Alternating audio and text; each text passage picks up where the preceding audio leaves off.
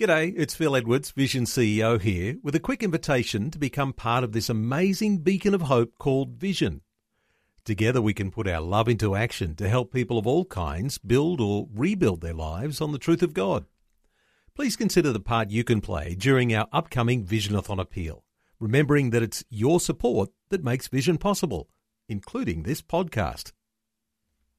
2020, bringing a biblical perspective on life, culture, and current events. Weekdays on UCB's Vision Radio Network. Find out more at vision.org.au. Our special guest through the hour is Dr. Sam Hay. Sam is Australia's expert on mega churches. He teaches history, theology, sociology, and uh, and uh, he's at the Christian Heritage College in Brisbane. We're going to talk about change today. Change is pervasive and constant in our fast-paced society. As a result, one of the deep challenges for the church is how to renew itself. It's one of the big challenges for Christians too in the way we adapt our thinking, how to renew uh, in the culture and in the society that surrounds us. Well, Sam Hay is seeking to identify some of the major transitions that are taking place in churches and in societies and proposes ways in which Christians can establish Christ centered congregations and ministries which are relevant to the culture and to society. Well, Sam wrote his PhD on mega churches and a book on mega churches in Australia. He teaches history, theology, and sociology at Christian Heritage College. He's based in Brisbane.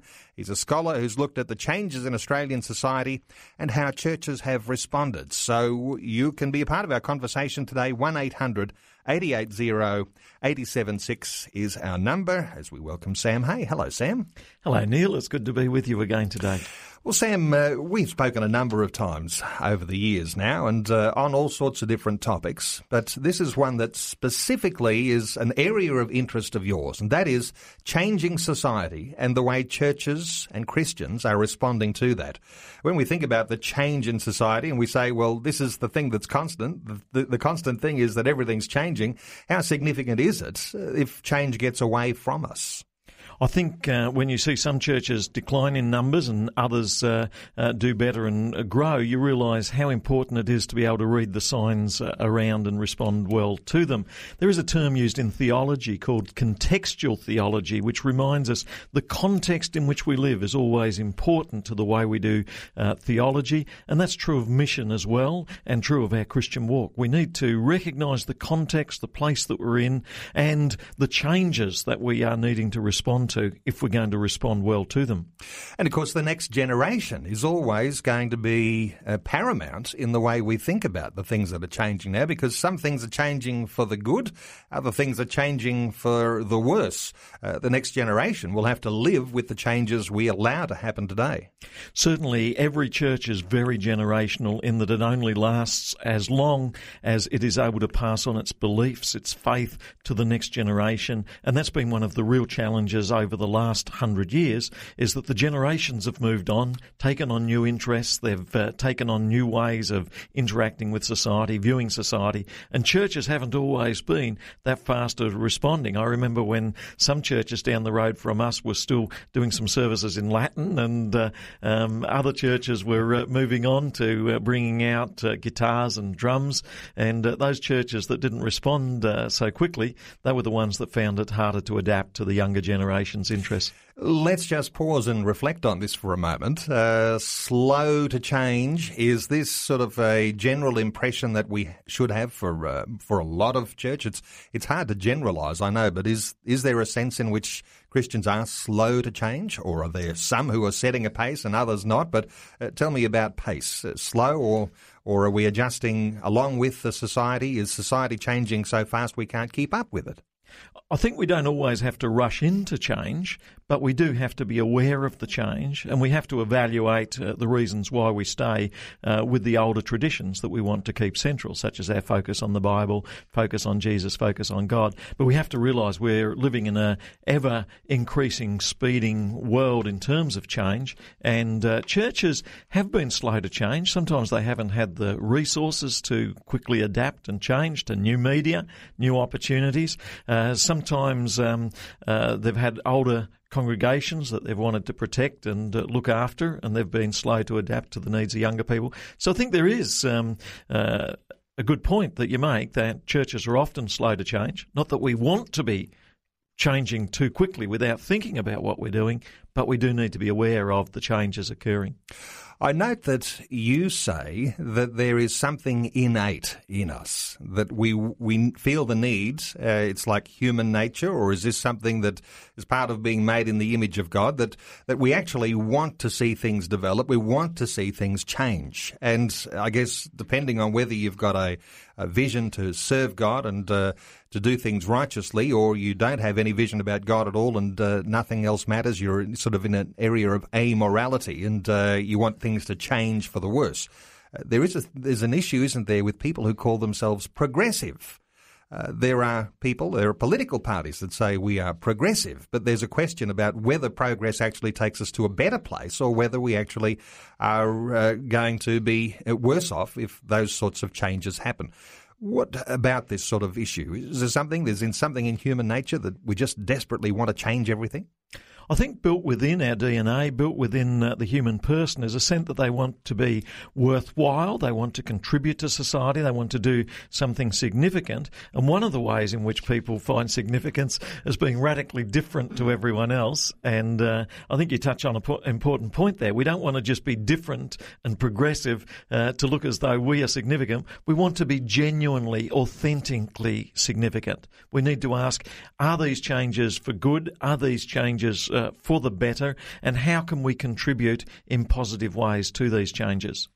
Okay, let's talk about some of the major social changes of our time. And uh, just when you might be thinking you're going to pick up on particular issues. Uh, we're talking probably bigger picture stuff uh, when we talk about some of the major social changes, things like uh, you know socio demographics uh, you know, to scare everybody off with uh, with big words here, but you like to uh, uh to uh, uh, take time to think through what these issues are all about, the generational changes that we're going through, the fact that people move from the country to the cities, those sorts of uh, suburbanisation issues, and pluralism, the fact that there are so many different strands of, of faith within Christianity and, of course, other world religions, and we're all living in a society where together we somehow or other need to work out how we get on. And there's a whole lot more. But when we talk about some of these uh, these big issues, what one stands out for you as, as the big challenges that we're facing when it comes to change in our society?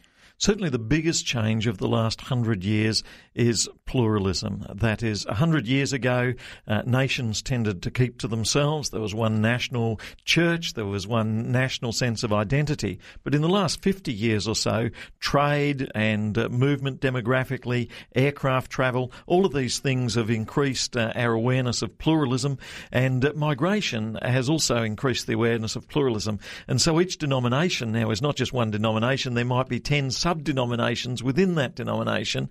And with that has come an increased realisation of the importance of tolerance, increased realisation of the, the importance of communication, realisation of the importance of the state in allowing diversity, pluralist communities to live well together. The challenge for us is to keep true to our faith, keep true uh, to the core things that we value in the midst of pluralisation and to realise the dangers of uh, taking up arms against another group is going to create more problems than it's going to solve. We've got to find healthy ways of interacting with the diversity in this pluralist world. I mean, when we talk about these things, we can recognise just how complex the changes are that are taking place. But when we say, Sam, uh, what about little old me? an individual, perhaps uh, part of a family. Sometimes it's not always a really great functioning family. Sometimes it's a dysfunctional family. You're in a community. Uh, you've got a church that you're a part of. Maybe it's not the ideal church in the world, but it might be the only one in your community or the closest one to you. And, and you know, you're a part of it. And all these changes are happening. And it can be almost like it's overwhelming, this overwhelming sense that everything's changing. And here am I, and I call myself a biblical Christian. Where do I fit in all of this? I think we need to realise that we're all built for community and relationship with others. So the challenge in life, I think, is to know that you've got good people who have similar beliefs to you around. And so it's important to build community. I'm reminded of a book that I read a while back called uh, Bowling Alone uh, by Robert Putnam, in which he observed that many people at the bowling alley were now bowling as individuals on their own with no one around. And this got him quite concerned and quite worried. And he did a bit of research and he discovered that all sorts of organisations were having trouble, including the churches, the PNFs. Um, every organisation in society was finding that people were doing things as individuals, not with others. And uh, that has all sorts of uh, challenges and problems. If you want to do life as a loner, then you're going to find uh, a lot of difficulties in life because we've been built for community. We are by nature a communal uh, people. Uh, they use the term imago Dei to describe we're made in the image of God and uh, relational trinity to describe God as a Trinitarian being in relationship Father, Son, and Holy Spirit, and He's made us relational in His image. So I think if we lose that relationality, lose that sense of community around us, then we're going to find life very hard to do alone. Okay, this individualism that you're talking about, this is very pervasive in society, and uh, the idea that uh, if I've got a good job, uh, a good pay packet coming in, uh, that somehow or other I don't need the supports that others might rely on when it comes to welfare or charity. I might not need the sort of counselling, the oversight to my marriage, uh, the parenting uh, ideas that people might contribute to me. What you're saying is this individualism has some big, big downsides to it, but individualism is very big in Australian society, isn't it? Yes, and I'm not uh, overly concerned about individualism, if it's combined with community, combined with responsibility and interaction with others, I think individualism alone, where I'm my own God, I'm the only one I'm accountable to, has all sorts of uh, problems. Dietrich Bonhoeffer, in his uh, letters from prison, said that individualism has some benefits for humanity where it leads people to become accountable, to take up responsibility in their lives, and where it's combined with communal recognition that we are uh, made to relate to others, to serve others, to interact with others, then individualism can become responsible individualism. I think the great danger for individualism is when it becomes self-centered, self-focused, and cuts us off from others.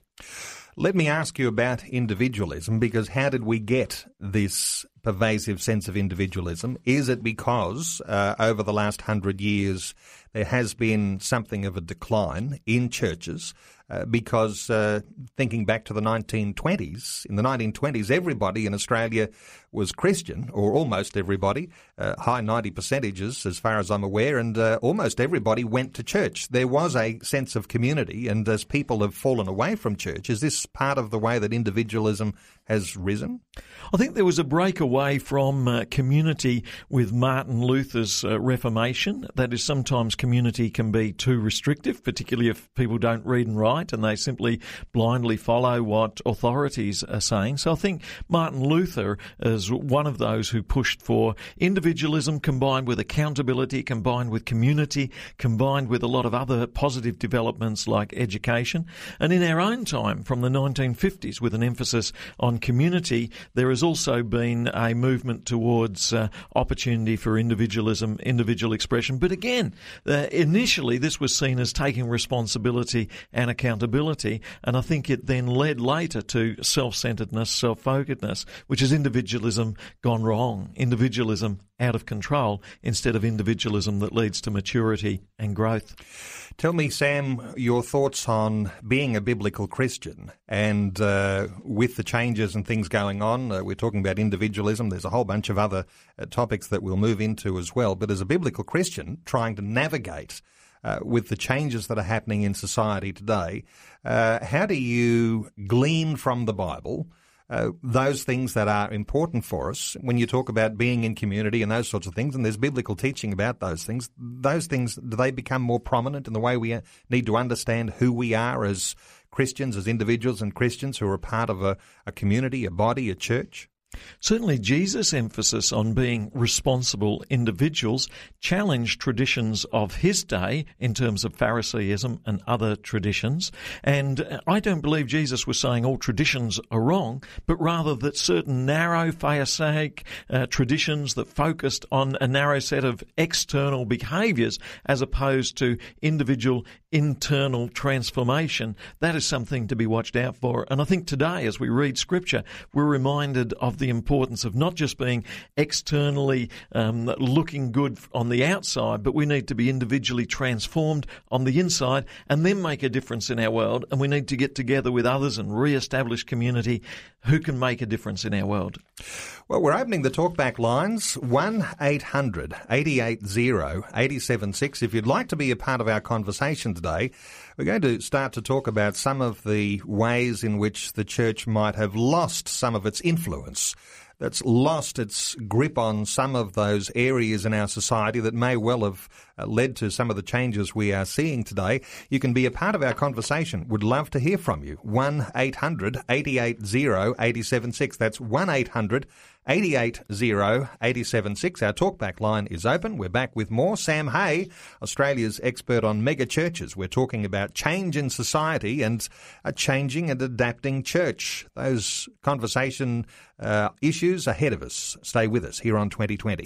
It's Neil Johnson with you. It's the Monday edition of 2020. Dr. Sam Hay is our guest. We're talking about change in society and the way that we as Christian believers might respond to that change. Interestingly, Sam, we just heard an ad on the radio for the Freshwater Christian School there in Cairns, and uh, a wonderful school.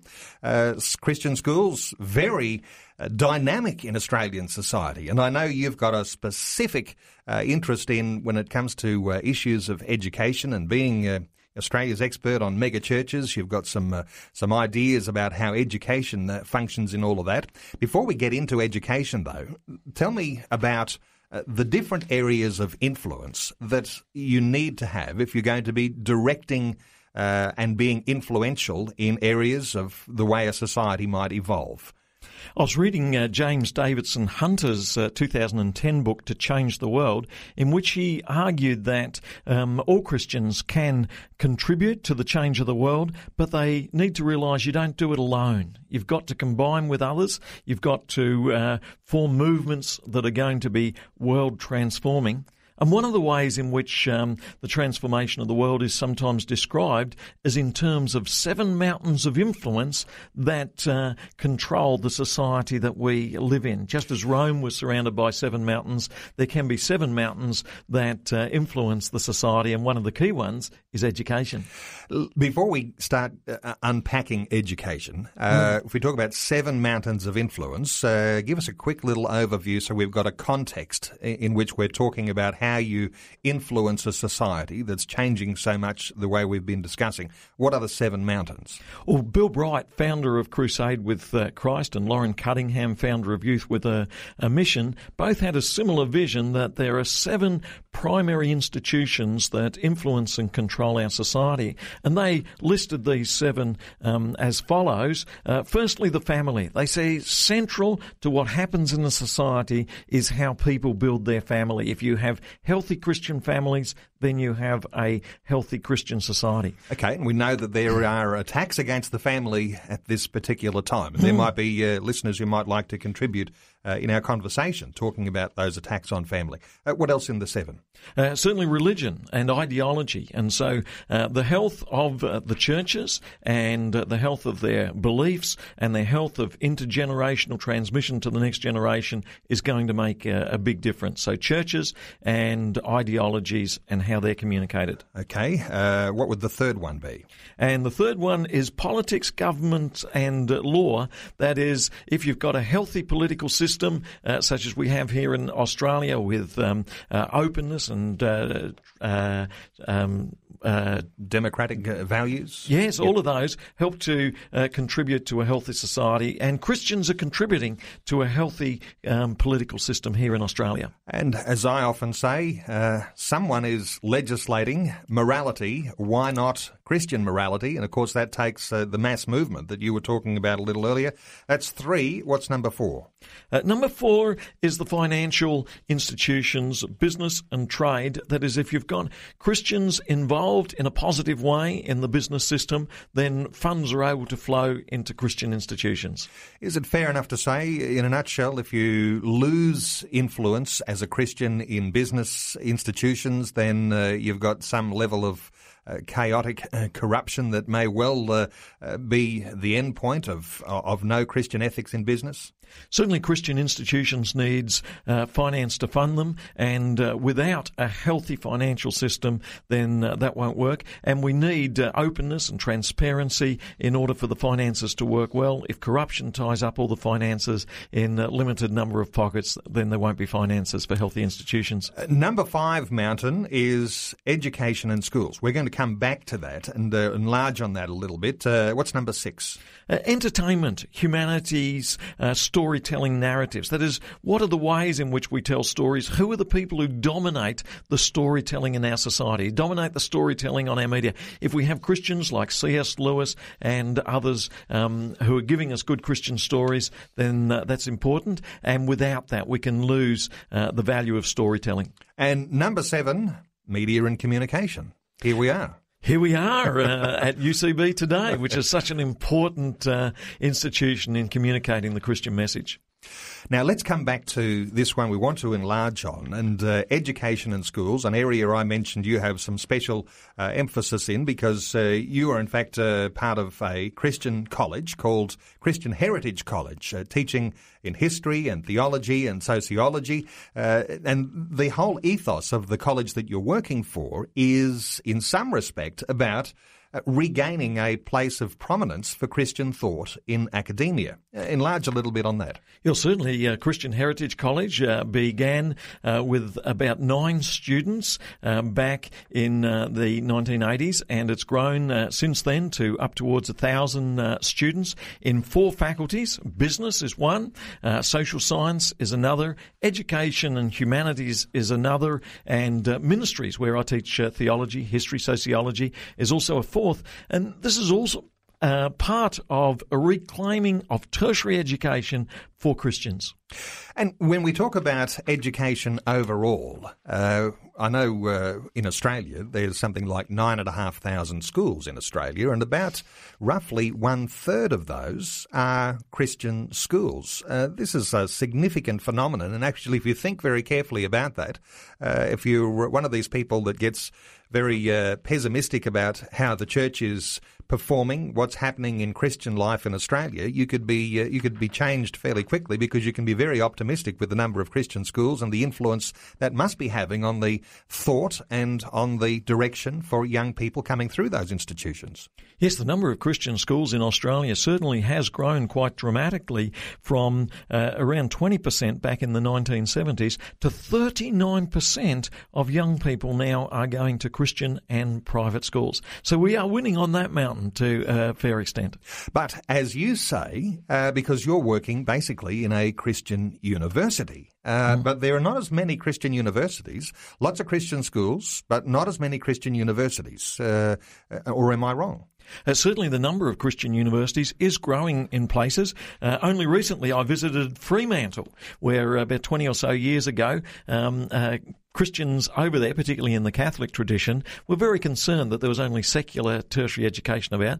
And so they went to Fremantle and they started buying some buildings. They've purchased something like 30 uh, something buildings, including seven pubs, that they've turned into a Christian university with over 5,000 tertiary students. And their aim is to make it biblical, Christ centered. You're talking about Fremantle in the US? Uh, no? Fremantle in Western Australia. In Western Australia. Yes. Our, our very own Fremantle uh, Notre Dame, uh, Notre Dame uh, University in Fremantle, Western Australia, has uh, now won back that mountain in the Fremantle suburb and helped to transform that Fremantle suburb into a Christian village tertiary education um, setting. well, there might be some listeners in Fremantle who might like to let us know how that is all going. Our talkback line is open 1 800 880 876. That's 1 800 880 876. Tell us about Christian schools, uh, Bible colleges, Christian universities in your community. Are they making a difference? Have you been to one? Would you like to tell your story about the sort of effect that it had on you that you were studying in uh, one of those uh, institutions? Sam Hay is our guest. Dr. Sam Hay, Australia's expert on mega churches, teaches history, theology, and sociology at Christian Heritage College in Brisbane. We'll talk some more about education too as we go. Uh, the talkback line open 1 800 880 876 to have your say. Details at vision.org.au. It's Neil with you. It's the Monday edition of 2020, and our talkback line is open 1 800 880 876. If you'd like to contribute to our conversation, we're talking about the challenges of change, change in society, and whether or not churches are keeping up. Whether or not Christians are keeping up with the changes. And uh, Sam, if we were reflecting on ways that uh, that Christians perhaps have not been keeping up with the changes, and we were asking ourselves why that might be the case, uh, we reflected on a few things a little earlier. But uh, uh, but what's the biggest biggest challenge? What's the biggest threat in your mind if it comes to the things that are changing in society and the church perhaps not being able to keep up? I think the biggest challenge is individualism leading to selfishness and self-focusedness. That is, people aren't contributing to the society as a whole, community as a whole, their churches as a whole. We live in a time when it's very easy just to look after yourself and forget about uh, others. And uh, so I think there's a real need for a push to get people more communally minded and more involved in their churches and every communal society. Oh, let me talk about your uh, your area of expertise as Australia's expert on megachurches. Now, a megachurch, as I understand it, is a church that has more than two thousand members. Uh, mega churches are they faced with the same sorts of uh, challenges as, as, smaller churches are when it comes to people not contributing to the whole and making things happen, or have they found something that's a key that enabled them to break through and to grow and be, in some people's minds, successful? So, how did that work? I think mega churches same uh, face the same uh, problem as ordinary churches, but on a mega scale. Okay, in that uh, um, okay. people don't want to uh, get so involved at times in any church and so in a mega church, you can come along and in, enjoy the sermon, enjoy the music, and uh, not be so, so involved. Um, mega churches do have uh, large numbers of people attending home cells. They have large numbers of people involved in youth group. Uh, they have uh, mega numbers of volunteers. Um, so they do have uh, a lot of people doing very positive things. But like all churches, they also have uh, other people who want to be free riders who coast along. I'm always mindful when I talk to you about mega churches that you know, lots of people listening in smaller communities around the country, and uh, and in their whole town, they don't have as many people as some of these mega churches uh, have in just one single congregation, and and for some that's a little bit hard to even imagine what that actually looks like. But there are some very large churches in Australia. I, I suspect the largest church in Australia would be the, the Hillsong Church. Uh, is that the is that the case? Yes, Hillsong's uh, often called a giga church in that it has over ten thousand uh, members, and certainly certainly with those sorts of numbers, that can produce professional resources, songs, media, which all of the body of Christ around Australia can benefit from. Uh, I think it's important to realise that we're all part of uh, a mega church in one sense, the church in Australia, the church around the world, and yet we're all responsible to the small groups that we're a part of as well. And so I think it's important that we have both functioning well. I'm mindful of your research being, uh, you know, focused on evangelical, Pentecostal, charismatic type churches. Those seem to be the ones that became the mega churches or that are on their way to becoming mega churches. Uh, there are other churches, and of course, even if we bring the Catholic Church into there, that uh, where Catholic communities have sometimes mega church numbers too coming in for uh, you know for various worship uh, services. There, there is a sense, isn't there, that uh, even congregations that might have ten services across the weekend, a lot of people, but it doesn't actually look like a mega church. Yes, certainly. Um, uh, the very fast-growing churches are often the experiential churches, those that have lively music, those that have uh, uh, lively uh, sermons that are focused on everyday uh, life. They tend to be the faster-growing ones, uh, whereas the other church services that might still have a service in Latin and quiet or without musical accompaniment, they tend to have smaller numbers. And not saying that um, that is wrong either. I think we need a diversity of churches for the diversity of needs. But we also need to recognise uh, that um, uh, where the people are uh, looking for a certain level of uh, entertainment, then uh, there's some value in that. But we have to watch out that it doesn't all become entertainment, that we keep the substance, we keep the, the theology, we keep the core of our beliefs there as the centre of our church experience and worship experience. Let me ask you though, is it enough just to have a Sunday church experience? Uh, in order to actually address some of the big changes and challenges that are happening in society. Uh, because uh, it's all very well to say, I'm a Christian, but if I don't have substance to my faith, how's that going to affect the outcomes, whether I'm in business or uh, media or, you know, we mentioned those seven mountains a little earlier. Uh, what are the challenges uh, when you think of, of like that? Because I guess you've got to do a little more than just sit in the pew on Sunday or just be standing in the crowd, hands raised, and uh, in a time of praise and worship. Because for some people, experiential church is, is like the ideal, uh, but what about the substance? I think certainly we need to be transformed in our inner lives um, within, and we can't just do that on Sunday. Sunday is very important, but it's important to have other times during the week when we meet with God in a quiet time, in the Word of God, in prayer, and with other people as well. And so too our institutions need that life of God injected into them. And I think every workplace needs to have opportunities for people to gather, to read God's Word together, to pray together. When we see people transformed, institutions institutions transformed, then we'll see our nation transformed. Well, we're inviting you to be part of our conversation. We're talking about change in society and how, as a Christian and part of a local church in a community or in a suburb, in a city, how you might be a part of influencing the change that is upon us. Dr. Sam Hey is our guest. We're taking calls. 1 800 880 876 is our number. Uh, John is in Coburg in Melbourne. Hello, John. Welcome back to 2020. Oh, good. How are you going? Very well. John, what's your contribution to our conversation here today? Well, look, I think there's, you know, since the Industrial Revolution or that, I mean, our society's changed dramatically. I mean, you know, we were more forced to be in community before we had farms. It was, you know, it was a different, completely like different world. It's like comparing an apple with a pear. I mean, today we've got, you know, um, free hospitals, free, um, you know, welfare.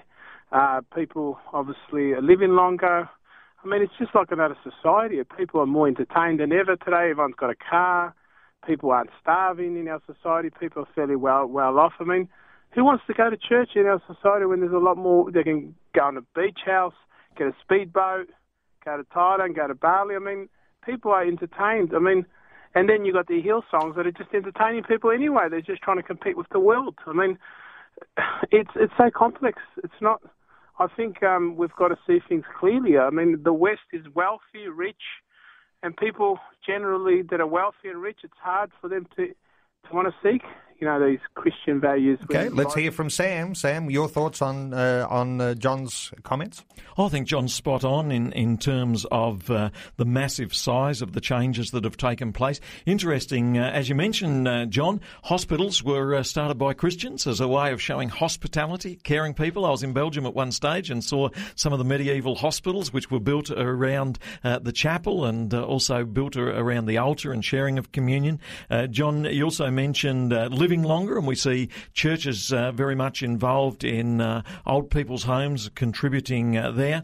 And, and, you mentioned um, uh, entertainment, and uh, won't people just be happy with that? I, don't think people are. I, I, think people have a spiritual core, and they do cry out for an answer to the spiritual needs as well. And I think that's where churches are certainly meeting that need. And I think the churches do need to remember that unless their message is biblically centered, Christ centered, God centered, meeting that spiritual need, um, then uh, um, that we're not going to see uh, people responding, coming along. And, and, I think, fortunately, our churches are focused on uh, Jesus and God, and I think the mega churches, fortunately, are very much focused on Jesus and God, um, and that's one of the reasons people do uh, go to mega churches is because they want to have an experience of God touching their lives, bringing them into salvation, changing them for good. John from Coburg, thanks so much for being part of 2020 today. Let's hear another uh, listener. Robin is in Mount Morgan in Queensland. Hello, Robin. Yes, hello. Robin, what's your um, contribution? Well, um, I am um, talking about um, what's wrong in well, not so much what's wrong in churches, but what is not meeting um, some of the needs of today. And I'm always harping on this because um, I've been through it myself. Um, you mentioned traditionalism in churches, Pharisaism, and all of that sort of stuff. Um, and I've found so many, many times um, churches when, when people come to them with really bad hurts, really hurting people, and they're being told just glibly, you know, you must forgive, you must this, you must whatever. And um, I feel that there's something really, really neglected there. And um, because the changes in society are producing more broken people. There's so many uh, single parents out there, um, multiple partners for um, you know for these children that are lost in amongst that. And um, when when you go to counselling for most of these churches, um, oh, Sam, I think his name is, is yep. it's Sam. Yep. He mentioned um, something about being self-centered. Uh, a lot of people are self-centered, but when you're really really hurting you can't think of anything else but yourself. If you've got a really bad toothache, you just want help. And so people are going to churches for help, and they're being told as soon as you mention somebody's name that hurt you or whatever like that, they they just zero in on that. But I'm I'm saying that the problems start right in the foundation for these children. If you have a look at anything else in society, buildings, um, you know, a lot of things, civil engineering, whatever like that. They have to get the foundations right, even education. If you don't get a firm foundation, you can't build on top. And okay, so let's let's hear from Sam on uh, on some of those points that you're making there, Robin.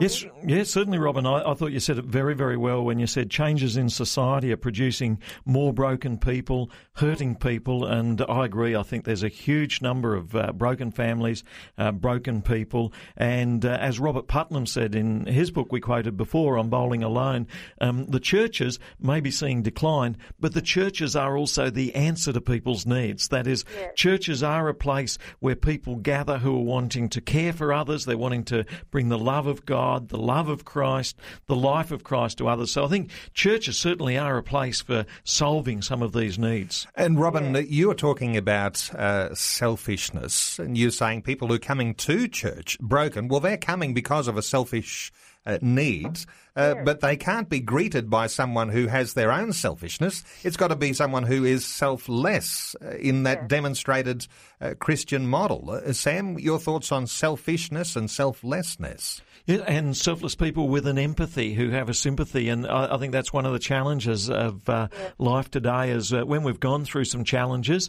um, and we're able to uh, show care and compassion with others. That's what churches should be about. So I, I think churches are bright lights in a dark um, country and dark times, and uh, we need more of that light shining. Uh, should we be hard on churches, though? And uh, Robin, I, I, detect there's a little bit of a, uh, a, hardness there towards those churches that are not being empathetic, not yes, being I, sympathetic. I think, I think because um, some of the cliches, apart from "you must forgive," is forget the past.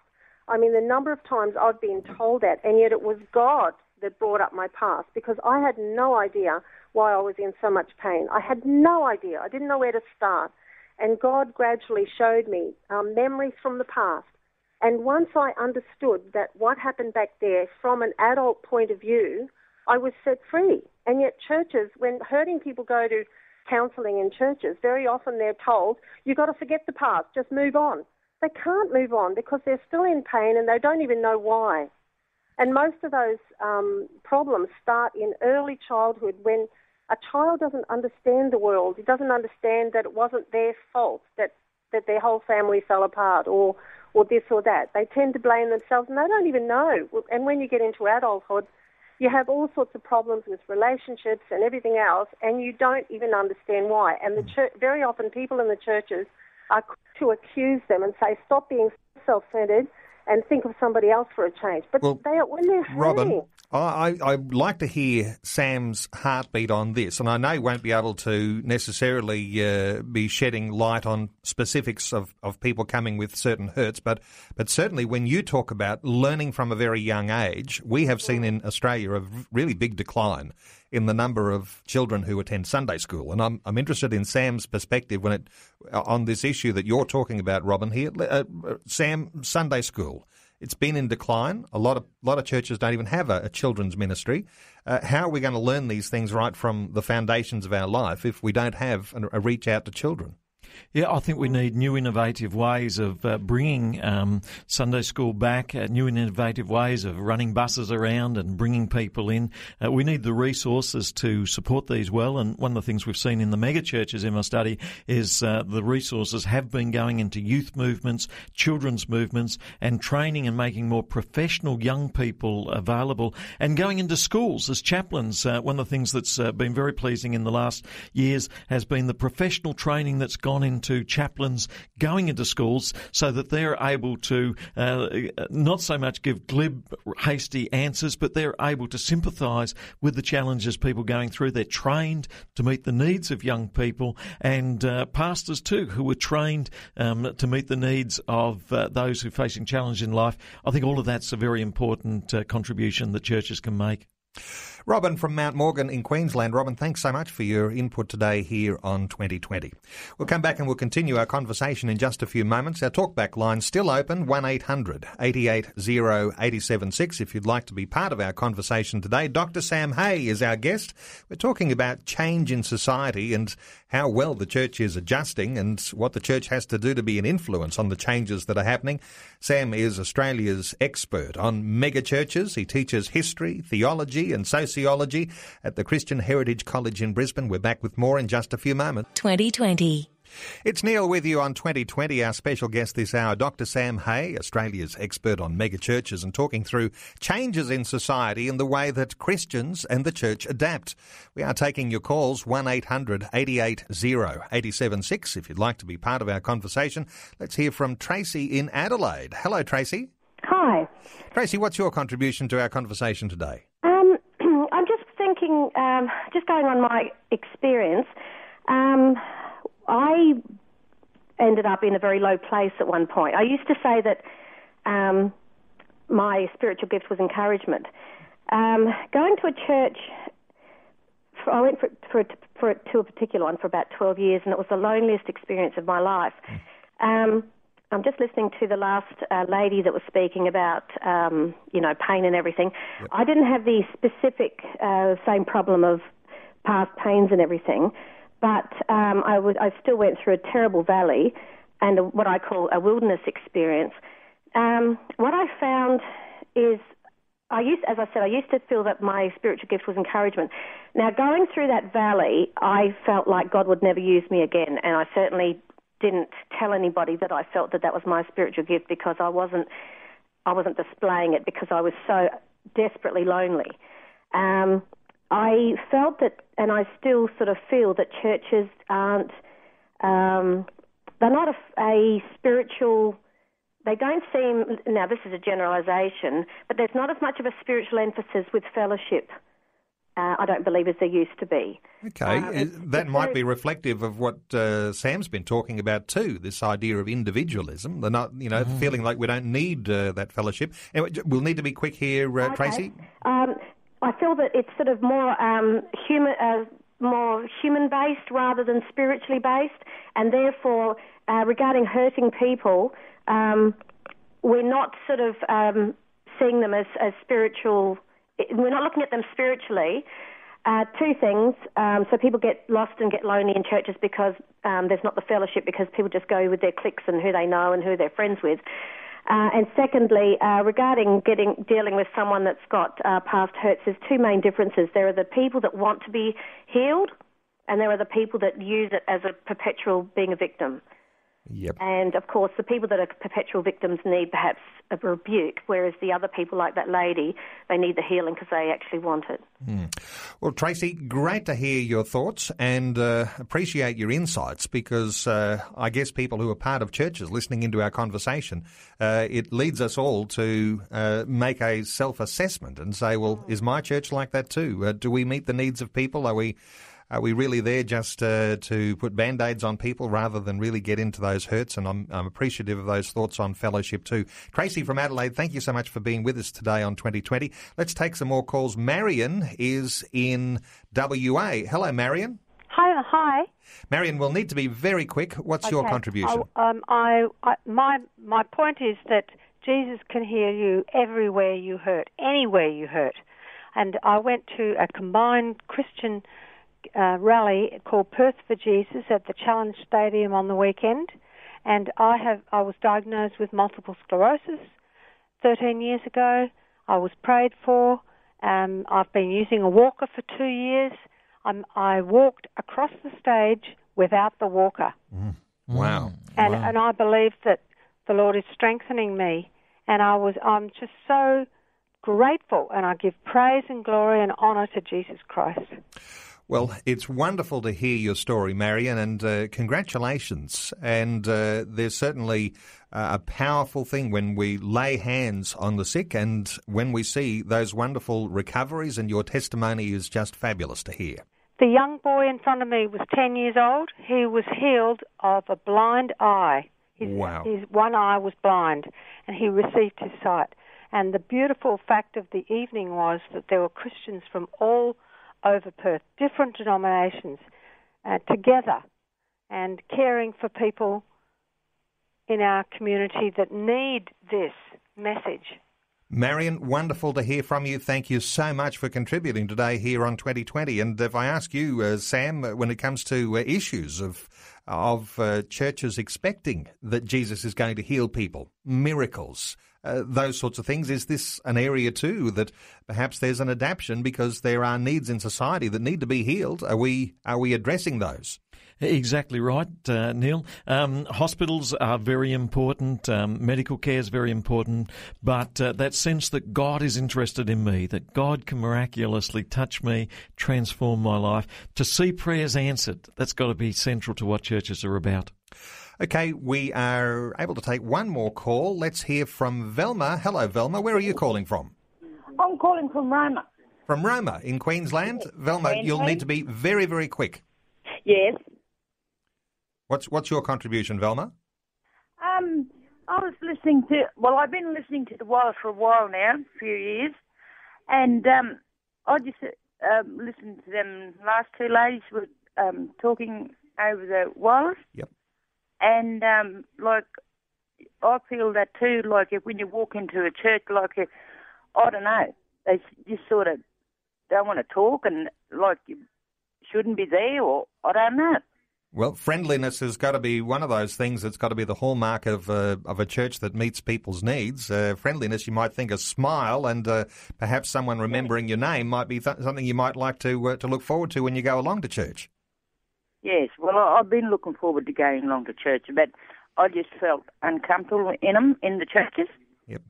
Well, I guess And you've got so to get back to what you've got to do is uh, talk about your uh, your uh, whole reason for going, and uh, go there to worship God, uh, to participate in those uh, spiritual things, that communion service that your church is likely to have, uh, some of the fellowship gatherings that encourage friendships, and uh, Yeah. try not to be too hard on everyone, but uh, look for every every area you can to break the ice and uh, perhaps make a friend in church. Because I suspect that other people who are a part of your church, even though they're not smiling and being friendly with you, they are also feeling a little lonely, and uh, they're interested in your outreach as well. I'll have to say goodbye, but uh, thank you very much for your uh, input today, Velma in Roma in Queensland. Really appreciate that. Time running short. Um, if we were talking about uh, the overall biggest thing to look forward to, Sam, we're just about a minute away. I guess what we've been saying is we need to not be selfish, we need to be selfless. Uh, we need to have a focus on education because education is one of those keys to influencing the future. and uh, you've been big on, on that particular issue of education, and you continue to be. I'm excited about the prospects of what will come from the institution that you're working with, and that's Christian Heritage College in Brisbane. And you say nearly a thousand students who are, who are operating in a tertiary level there, and uh, and uh, they'll be an influence on society in all of those different uh, areas of the faculties that uh, that your uh, college is working in. Sam Hey, Australia's expert on mega churches. It's been just a blessing uh, having your insights today, and thank you so much for being with us on 2020. Thanks, Neil. It's been a pleasure being with you again. The Bible, 66 books, 40 authors. Dr. Chuck Missler will help you understand how it fits together and how it relates. Like what you've just heard? There's more great podcasts, or you can listen to us live at vision.org.au. And remember, Vision is listener supported. Your donation of any amount will help us continue connecting faith to life. Learn more or donate today at vision.org.au.